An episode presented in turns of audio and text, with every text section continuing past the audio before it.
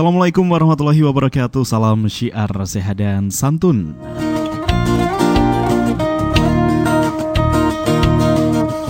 Delapan Megas Mentari FM Radio Kesehatan Solo Sahabat Sehat kembali mengudara dan masih mengudara di ruang dengar Anda dari Jalan Teguh Umar nomor 5 Kota Surakarta atau lebih tepatnya di Gedung Dakwah Balai Muhammadiyah lantai 2 Kota Surakarta.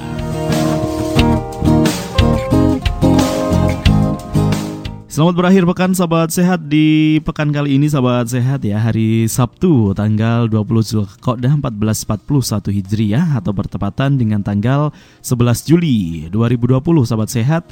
Ridwan Syafiq hadir selama satu jam nanti. Nah kali ini kalau sahabat sehat ya di pekan kemarin kita sudah uh, membahas mengenai apa ya anak muda di tengah pandemi harus tetap berkarya gitu kan ya. Nah masih sama kita akan menggelorakan jiwa muda kita di siang kali ini sahabat sehat ya dalam program acara suara milenial kali ini. Nah di kali ini ya, di siang hari ini sahabat sehat kali ininya banyak banget ya. di siang hari ini sahabat sehat eh, Ridwan kedatangan anak muda anak muda yang berbakat juga dari Ikatan Mahasiswa Muhammadiyah Kota Surakarta sahabat sehat. Sebelum dikenalkan nanti eh, sahabat sehat bisa bergabung bersama kami di WhatsApp di 089 ataupun di telepon di 665500. Apa yang akan kita bahas kali ini di uh, dengan sudut pandang anak muda ini ya.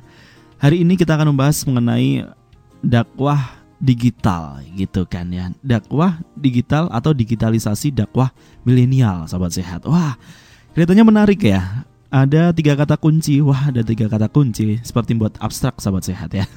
ada digitalisasi, dakwah dan juga milenial. Di kesempatan kali ini siang hari ini sudah hadir di studio. Kita kenalkan dulu anak muda yang sangat berbakat ini sahabat sehat. Yang pertama ada langsung saja ada Mas Mahendra mahasiswa hukum Universitas Muhammadiyah Surakarta. Kita sapa dulu. Assalamualaikum, selamat siang Mas Mahendra. Waalaikumsalam warahmatullahi wabarakatuh. Apa kabar kali ya, ini? Alhamdulillah sehat. Masih sehat ya? Agak batuk sedikit. Agak batuk sedikit. Iya. Waduh, bahaya ini. ya. Insya Allah enggak. Insya Allah enggak ya. Mungkin mau rapid kayaknya. Nggak, mungkin mau rapid ya. Insya Allah negatif aja lah ya. Amin. amin. amin. Nah, mungkin ya batuknya karena kering ya. Hmm. Tuh kan, pamer dia ya. Batuk sama sehat ya. Selain Selain ada Mas Mahendra ini juga kita sudah kedatangan juga mahasiswa Ilmu Komunikasi Universitas Muhammadiyah Surakarta. Ada kita sapa saja Mbak Elvira Syafala. Mm -mm. Assalamualaikum, selamat siang Mbak Elvira. Waalaikumsalam, selamat siang. Iya, ini panggilannya Mbak Elvira, Vira, Syafa, Fala. Terserah. Terserah ya. Elvira aja nggak apa-apa. Elvira. Elvira saja nggak apa-apa ya. Hari ini kita akan bahas tentang apa ini digitalisasi dakwah milenial gitu ya. Iya. Apa ini sebenarnya yang uh, kita ingin arahkan ke mana ini obrolan kita siang hari ini? Mas Mahendra atau Mbak Elvira yang ingin menjelaskan sedikit dulu iya, tema kita. Oke, okay, Gak usah rebutan. Yang perempuan dulu biasanya. Oh boleh. Jadi uh, gini sih, mm -hmm. sebenarnya yang pengen kita mm -hmm. sharing pada yeah. siang hari mm -hmm. ini itu gimana supaya teman-teman mm-hmm. yang seumuran sama yeah. kita. Uh, berapa nih? 17 uh, 16 ya? Ya sekitar 14. 14. enggak, enggak, enggak. 17 ke atas, Mas. Nah, 17 ke atas ya, Iya, jadi mm-hmm. bahwa kegiatan mm-hmm. dakwah itu mm-hmm. itu kan sebuah cara untuk menyuarakan kebaikan. Yes, benar. Jadi kan dakwah mm-hmm. bukan hanya perihal tentang agama saja gitu, yeah. tetapi mm-hmm. kebaikan yang kita suarakan ke mm-hmm. orang banyak. Kebaikan yang disuarakan ke orang banyak gitu yeah. ya. Mm-hmm. Jadi kayak kita ngajakin ayo loh berbuat baik gitu mm-hmm. tetapi kalau di sini kan kita bahasnya tentang digitalisasi dakwah mm-hmm, ya yes. jadi kita berdakwah menyuarakan kebaikan melalui mm-hmm. uh, media melalui mm-hmm. apa yang sedang hits Yes, ya. sekarang gitu. dan juga yang paling dekat dengan anak muda gitu ya, kan ya, uh, dengan media sosial sahabat sehat ya Instagram, kemudian apa lagi ya Twitter, kemudian podcast dan lain ba lain banyak lagi lah ya, uh, itulah ya. Nanti, jadi uh, dakwah ingin uh, sharing kepada sahabat sehat muda semuanya bahwa kegiatan dakwah atau mengajak kebaikan ini bisa melalui uh, media apa pun termasuk media sosial gitu ya. Mas Mahendra gimana ini temanya kali ini? Uh, dakwah. Mm -hmm. ada dua, dua kata kunci, tiga kata kunci juga sih. Yes, uh-uh. Dakwah digital dan milenial. Mm-mm. Nah, dakwah ini kan berasal, berasal dari kata ya da'u Mm-mm. dan da'a. Itu artinya Mm-mm. menyampaikan, memanggil ya semacam menyampaikan menya- memanggil sama pengertian dengan tablik. Tablik Mm-mm. itu juga menyampaikan. Nah, Mm-mm. apa sih yang disampaikan yaitu tadi sama katakan Mbak Elvira Mm-mm. yaitu eh, menyampaikan tentang kebaikan. menyampaikan tentang Ya, kebaikan. Mungkin dengan risalah agama Yes, ini dengan ha-ha. kebaikan. Mm-mm. Tentang apa pun yang penting baik gitu atau gimana nanti kan ya Iya, kita akan nanti. jelaskan Iya, nanti lebih lebih lanjut ya ah, lebih Oke. dalamnya seperti itu sahabat sehat ya jadi sudah ada poin kunci sahabat sehat yang bisa anda eh, gunakan untuk bergabung bersama kami tentang digitalisasi dakwah milenial. Bisa sharing kemudian juga apa pun lah berbagi pendapat kita tunggu di 089 99349800 atau di telepon dan juga SMS di 665500 tetaplah bersama kami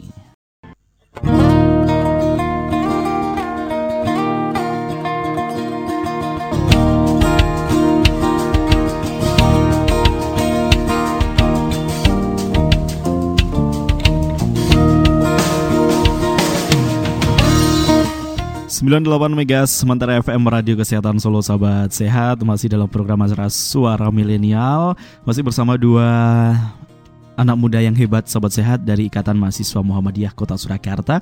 Ada Mas Mahindra mahasiswa Fakultas Hukum Universitas Muhammadiyah Surakarta dan juga Mbak Elvira. Ilmu Komunikasi mahasiswi Ilmu Komunikasi Universitas Muhammadiyah Surakarta juga ya. Ingatkan sekali lagi eh, di 665500 dan juga di WhatsApp atau di SMS di 089 9934 9800. Kita masih ngobrol sahabat sehat membahas membicarakan mengenai digitalisasi dakwah milenial gitu sahabat sehat ya. Ada digitalisasi yang namanya anak muda berarti semuanya harus digital gitu ya Mas Mahendra dan juga Mbak Elvira ya. Kalau sekali. sepertinya. Heeh, kalau nggak nggak apa namanya nggak main sosmed nggak kemudian nggak menyentuh yang namanya eh, digitalisasi itu kayaknya bukan anak muda yang seutuhnya gitu kan ya nah Mungkin nah mungkin mungkin. nggak mungkin seperti itu kan ya nah in- ini menjadi menjadi apa namanya menjadi tempat yang bagus untuk kita berdakwah gitu ya Mas Betul. Mahendra ya Betul tapi sekali. perlu diluruskan juga nih sebenarnya untuk anak-anak muda di Solo dan sekitarnya, sahabat sehat muda semuanya. Sebenarnya dakwah itu apa sih Mas eh, Mahendra? Hmm.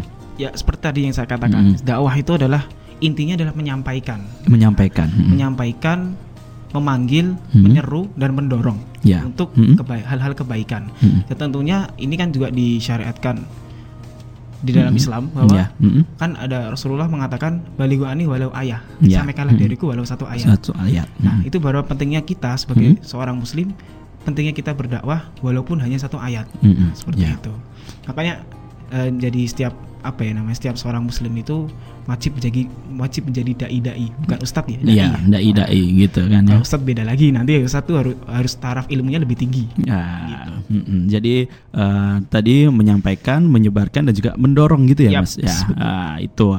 Bagaimana anak muda ini eh, agar kalau anak muda kan dibilangnya ah, kalau lihat eh, YouTube dakwah gitu kan ya YouTube Ustadz, wah ini anak hijrah ini gitu.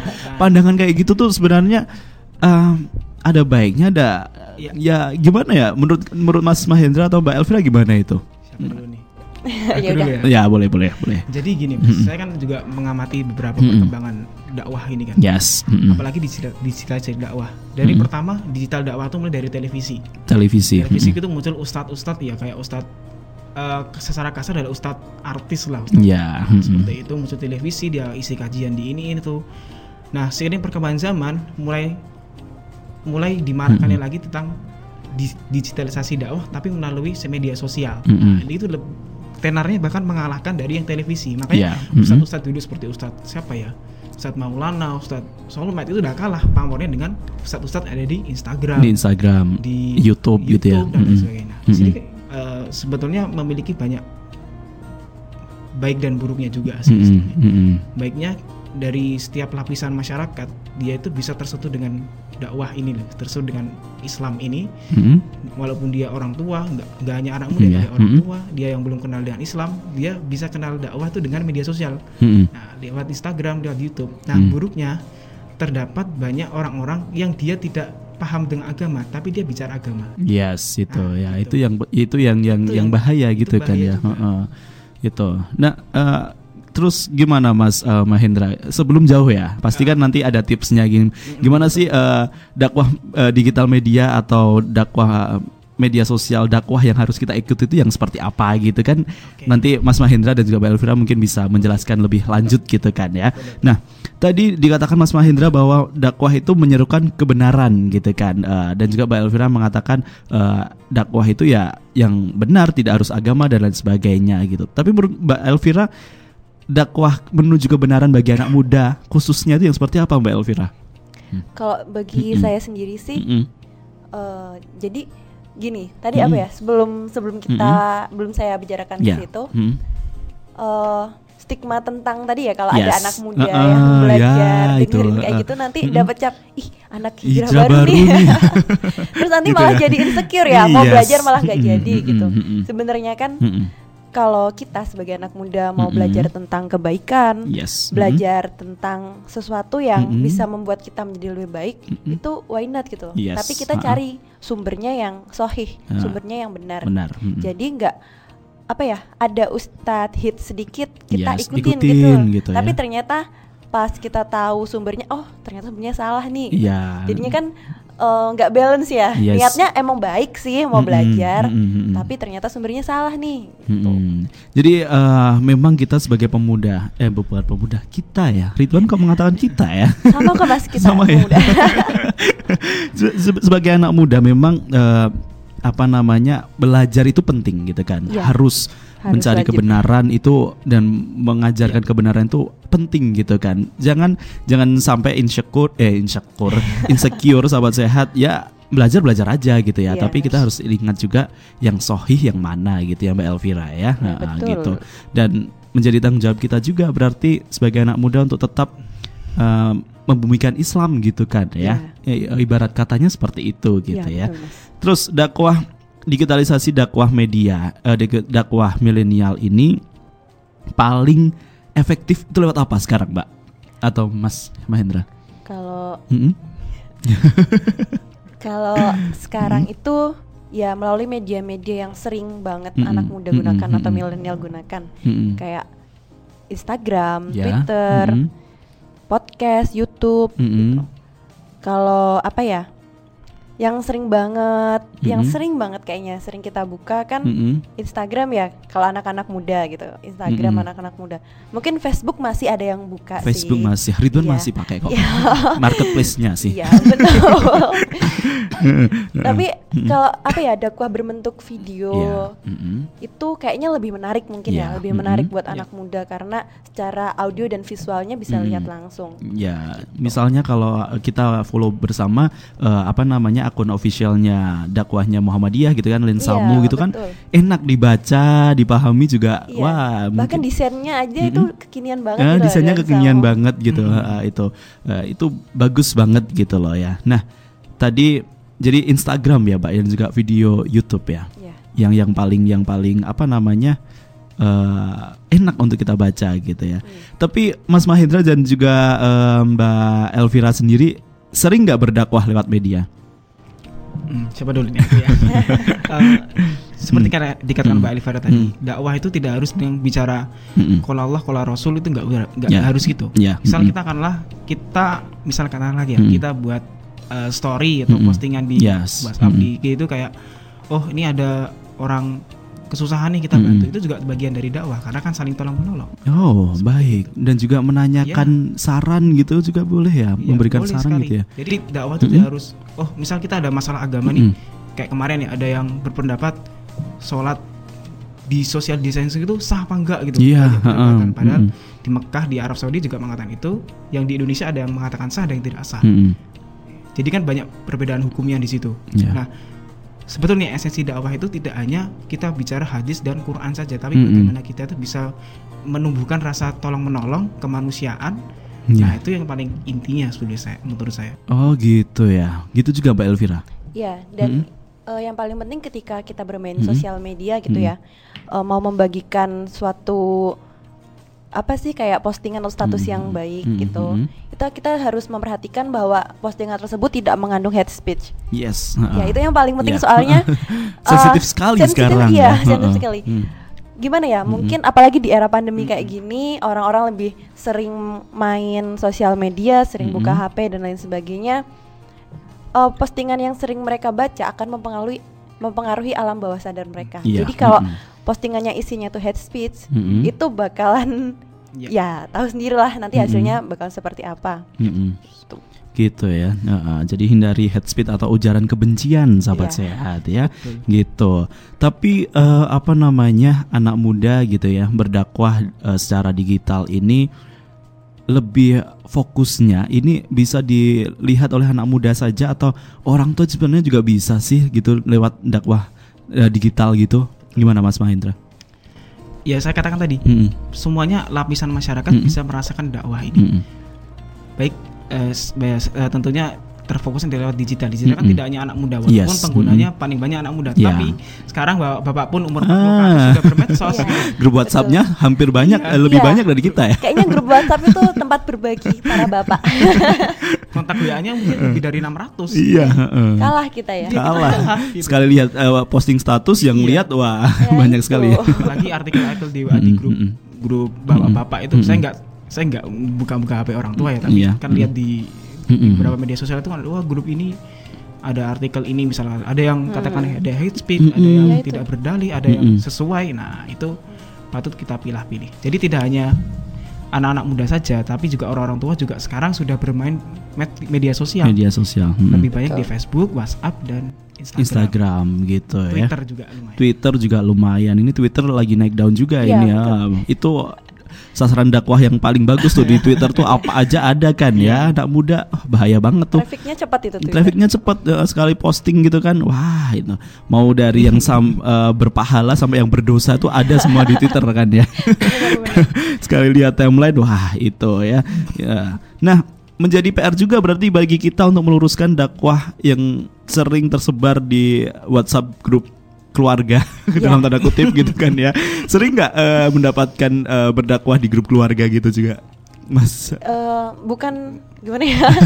Mau bisa dikatakan dakwah nggak ya? Soalnya kan mm -hmm. grup WhatsApp keluarga itu semua informasi masuk ke yeah. ya, dan mungkin bukan hanya saya, semua saya yang pun mendengarkan juga, ya. itu grup WhatsApp keluarganya isinya ya gitulah. Mm -hmm.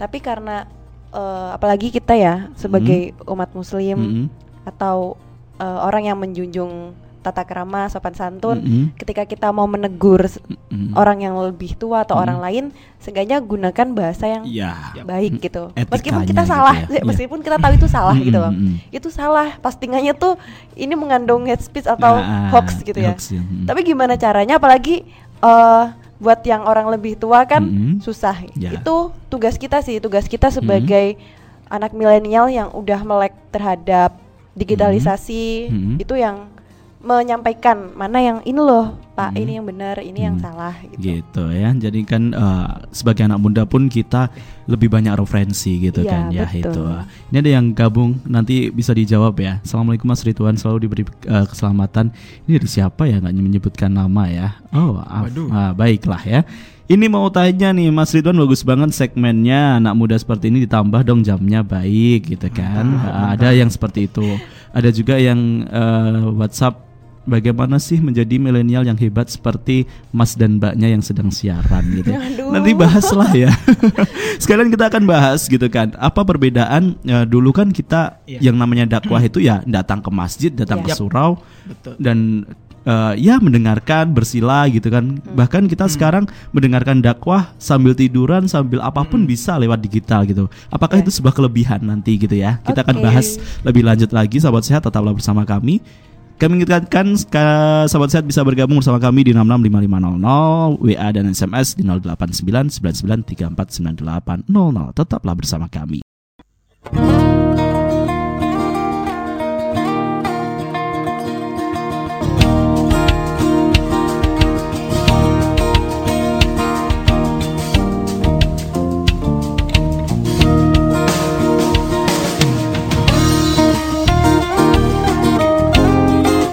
Selamat siang Ridwan ucapkan. Baru saja bergabung bagi Anda yang uh, di siang hari ini mendengarkan Ridwan sahabat sehat ya.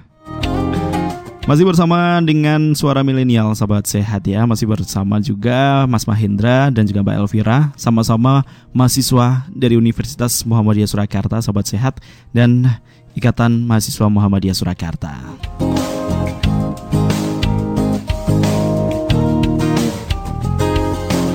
membahas mengenai digitalisasi dakwah milenial. Jadi ternyata sahabat sehat yang namanya dakwah itu ya menyebarkan, mendorong kebaikan gitu ya Mas Mahendra dan juga Mbak Elvira ya Betul. dengan media apa pun. Khususnya sekarang milenial ini uh, dengan media sosial itu cepat banget gitu kan ya.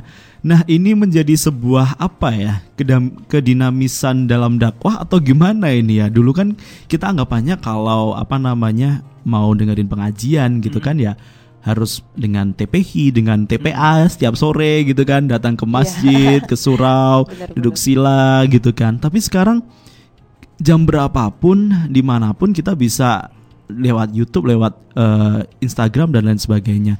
Sebenarnya perkembangannya gimana ini Mbak uh, Mbak Elvira dan juga Mas Mahendra? Perkembangan dakwah digital ini. Uh, sebenarnya kan kalau kita mm -hmm. lihat fenomena mm -hmm. di YouTube, di mm -hmm. Instagram, mm -hmm. uh, saya mengamati itu dai-dai ini mm-hmm. media sosial itu hanya sebagai sarana, sarana mm-hmm. untuk mengajak pada awalnya apa ke pengajian itu tadi. Mm-hmm. Karena kan dianggap pengajian itu surau pengajian di uh, mana di musola masjid itu kayak hal-hal kuno, yeah. isinya orang-orang tua semua. Iya. Mm-hmm. Jadi kan seharusnya di pengajian itu banyak anak-anak muda, tapi kok banyak orang tua. Nah ini mm-hmm. mungkin ya saya mengamati itu mm-hmm. para dai-dai yang milenial ini mm-hmm.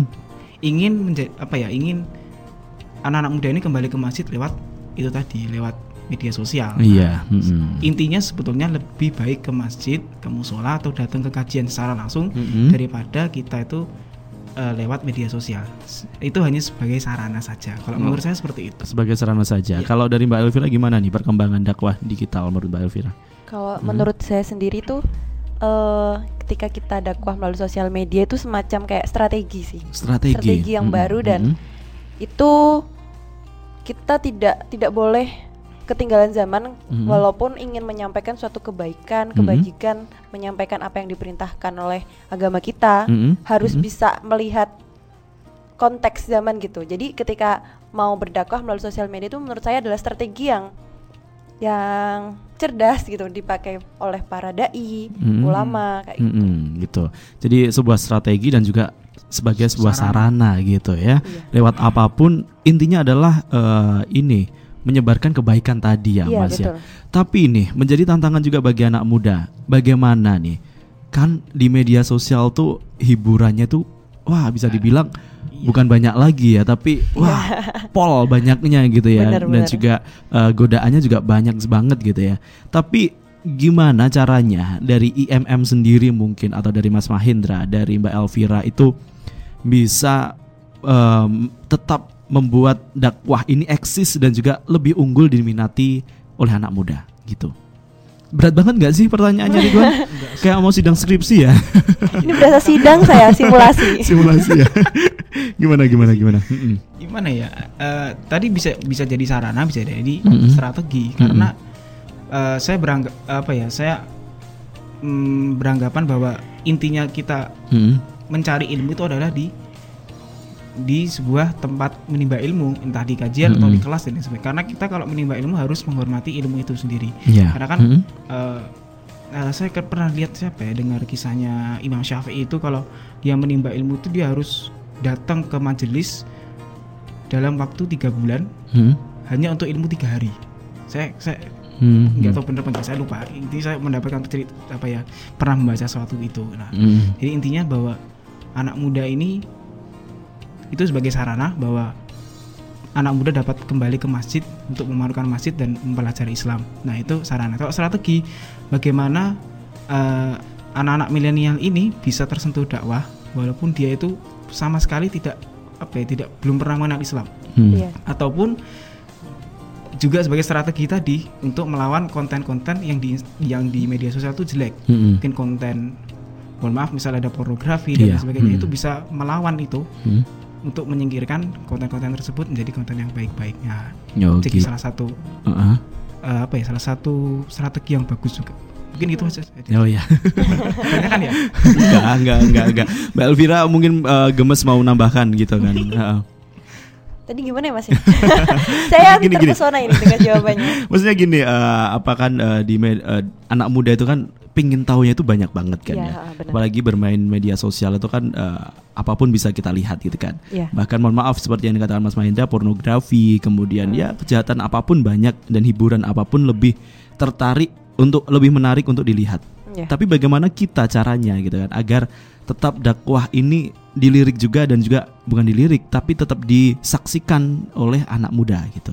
Oke. Hmm. Kalau menurut saya sendiri hmm. sih bagaimana kita kreativitas kita mm -hmm. buat mengemas konten mm -hmm. dakwahnya gitu. Mm -hmm. Jadi ya tadi yang saya li yang pernah yang sudah saya bilang di awal kita melihat uh, hitsnya itu lagi hit tentang apa sih ya, atau yeah. mm -hmm. yang lagi yang lagi apa happening di sosial media itu tentang apa sih? Nah, itu yang seharusnya kita jadikan sebagai konten kita. Ya. Jadi mm -hmm. ya emang sih bisa mm -hmm. dibilang mm -hmm. kayak semacam aji mumpung nih kontennya yeah. lagi senang apa yeah. tapi itulah mm-hmm. salah satu cara uh, ya marketing marketing marketing bener, buat bener, bener, bener, buat bener. berdakwah gitu uh-huh.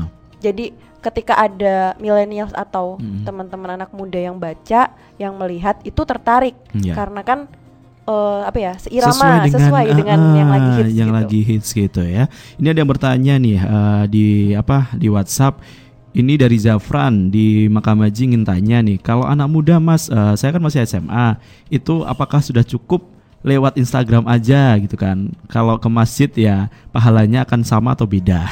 Oh, gimana? Ini hitung-hitungan pahala dulu apa gimana nih? uh, gimana nih? Siapa dulu? aja Oke. Okay.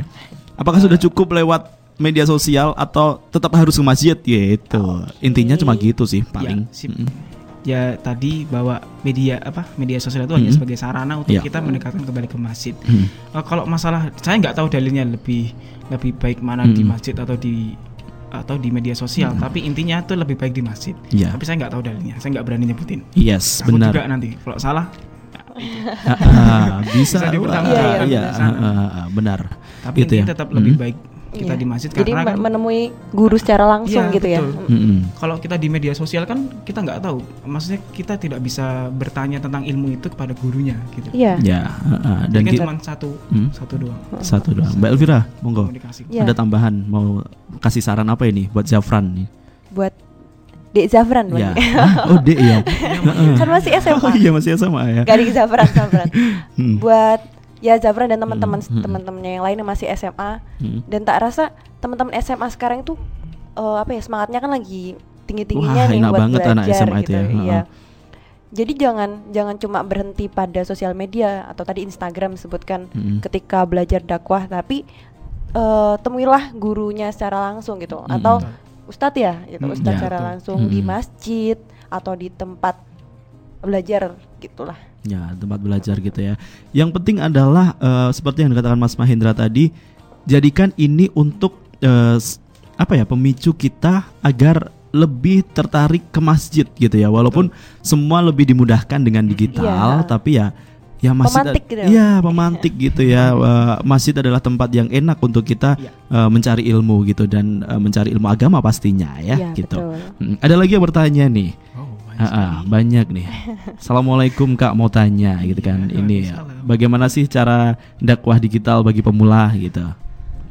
Siapa dulu nih? Uh, Mbak Elvira sama Sindra ini expert ya kalau dakwah milenial ya. Aduh, saya masih newbie. newbie juga sama ya. Juga uh, gimana nih? Apa tadi? Bagaimana? tips triknya uh, sebagai dakwah uh, dakwah pemula, dakwah digital pemula gitu. Uh, apa ya?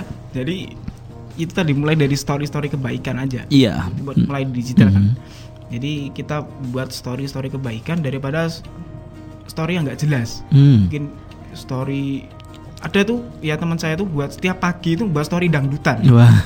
gimana banget gitu mas dia maaf lihat yeah. uh, seorang perempuan yang kayak mm. gitu mm. setiap pagi mm.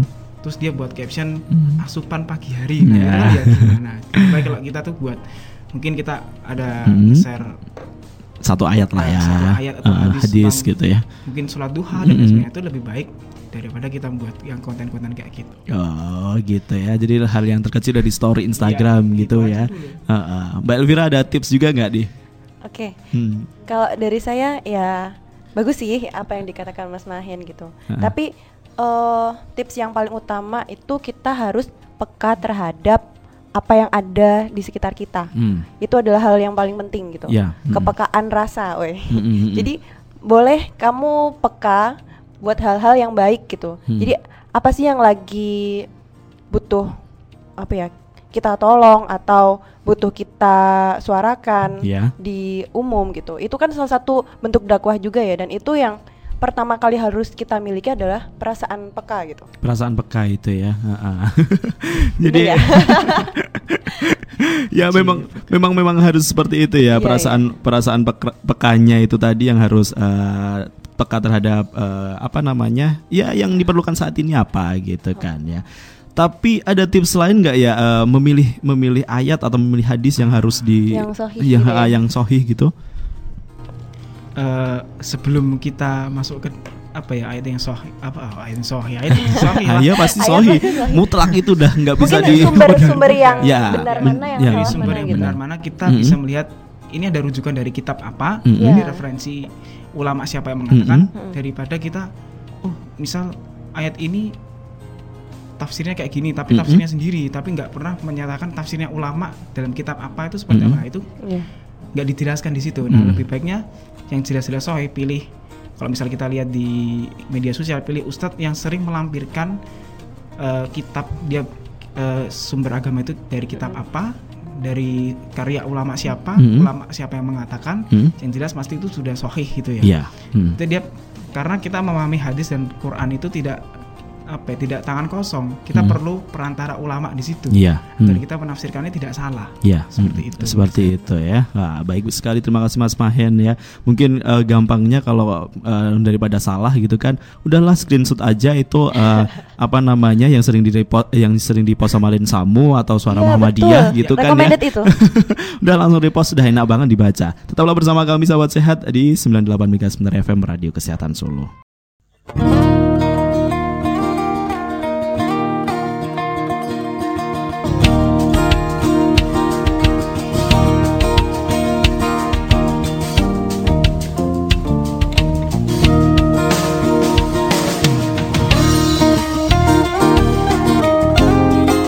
Sahabat sehat ternyata siang kali ini uh, menjadi siang yang sangat enak dan juga mengalir sahabat sehat ya. Walaupun uh, pembahasannya bisa dibilang agak berat ya Mbak Elvira dan juga Mas Mahen ya.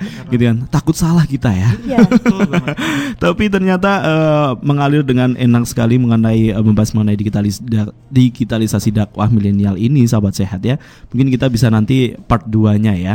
Ya, ya.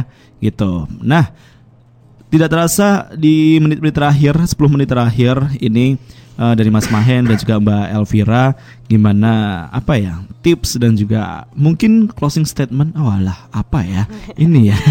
Pesan buat anak muda agar tetap uh, apa namanya continue untuk berdakwah dan juga menyikma, menyimak dakwah lebih tertarik itu gimana? Monggo silakan. Atau apa pun Mas Mahen. Hmm. uh, ya itu tadi tips yang pertama adalah hmm kita harus memiliki seorang ustadz atau guru mm-hmm. yang memiliki apa ya istilahnya sanat ilmu yang jelas gitu yes. gitu ya. Mm-hmm. Dia belajar ke uh, maaf ya bukan kita me, apa ya memperdebatkan keilmuan ustadz atau guru tapi yeah. bagaimana mm-hmm. seorang guru ini dia memiliki pandangan dia belajar ke siapa pemahamannya gimana ataukah mm-hmm. dia sering menyebarkan apa namanya itu uh, perpecahan hate speech dan sebagainya itu juga juga juga perlu diperhatikan. Nah, seperti itu. Jadi karena guru itu membentuk suatu apa ya dapat berperan penting dalam membentuk seseorang itu dalam berhijrah itu tadi. Iya, nah, walaupun uh, apa namanya semuanya lebih mudah lewat in, mm -hmm. uh, Instagram atau apa ya kita harus tetap cari sumber cari dan sumber. kita harus punya guru gitu kan ya. Yes, Mbak Elvira, monggo. Oke. Okay. Kalau menurut saya sendiri sih yang pertama hmm. karena kita, tadi udah dijelasin ya sama hmm. Mas Mahen tips-tipsnya gitu. Kalau dari saya karena kita sebagai manusia hmm. jadi ketika kita menyuarakan kebaikan hal utama yang perlu ditekankan adalah bagaimana kita menjadi manusia yang bermanfaat gitu. Mm-hmm. Jadi teman-teman nih buat teman-teman yang memandang dakwah itu uh, apa ya sebagai ih itu uh, hmm. so apa namanya so suci, so suci gitu kan so suci. ibadah kok dipamer-pamerin iya, gitu kayak kan gitu, ya gitu. Nggak apa-apa gitu hmm. karena karena kita kalau kita menyebarkan suatu kebaikan kan berarti kita juga mengajak manusia untuk menjadi lebih baik lagi hmm. kayak gitu dan tadi sih uh, nggak usah malu ya. kalau mau hmm. berbuat baik atau menyampaikan kebaikan karena itulah tugas kita di bumi gitu yeah. untuk menjaga sesama mm -hmm. mengingatkan kalau mm -hmm. ada yang salah iya yeah itu ya. Dan uh, apa namanya dakwah tuh kita juga masih bisa beraktivitas sesuai dengan hobi kita ya, gitu betul. kan ya. pecinta kucing masih bisa dakwah ya mbak Elvira ya. Iya itu jangan diceritain.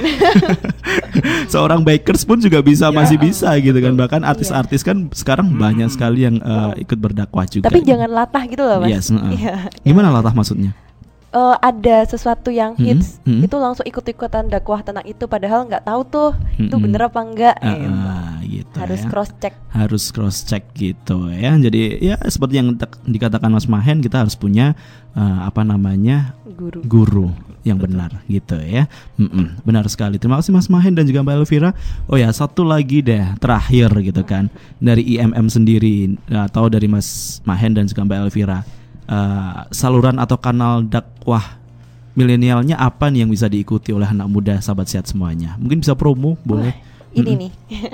Kita punya mm -hmm. komunitas baru ya. Apa ya. namanya Mas Mahen? Suara Muda. Iya. At Suara Muda Solo. At Suara Muda Solo. Bisa kalian temukan hmm. di Instagram ya. hmm. dan podcast kita ada ya. ya. Jadi nanti kalau yang ketinggalan nih, hmm. yang ketinggalan dengerin siaran di Mentari bisa dengerin podcast kita. Iya, di Spotify ada ya. Ada. Oh iya, di Spotify. Uh, uh. Ada di YouTube juga. YouTube-nya IMM Solo. IMM Solo gitu ya. Update setiap saat ya. Update setiap ada konten. Baiklah, Anda bisa ikuti juga sahabat sehat ya uh, dakwah dan juga apa ya berbagi ilmu juga dari Ikatan Mahasiswa Muhammadiyah Solo ini lewat podcast bisa di Spotify, YouTube dan juga Instagram Suara Muda Solo gitu ya. Terima kasih Mas Mahen dan juga Mbak Elvira. Ya, Semoga bermanfaat. Kembali. Semoga ini menjadi sebuah dakwah juga bagi iya, kita ya. ya. Insya Allah semoga dihitung pahala oleh Allah Subhanahu wa oh, taala. amin amin. Amin ya rabbal alamin. Terima kasih. Selamat melanjutkan aktivitas. Assalamualaikum warahmatullahi wabarakatuh. Waalaikumsalam warahmatullahi wabarakatuh.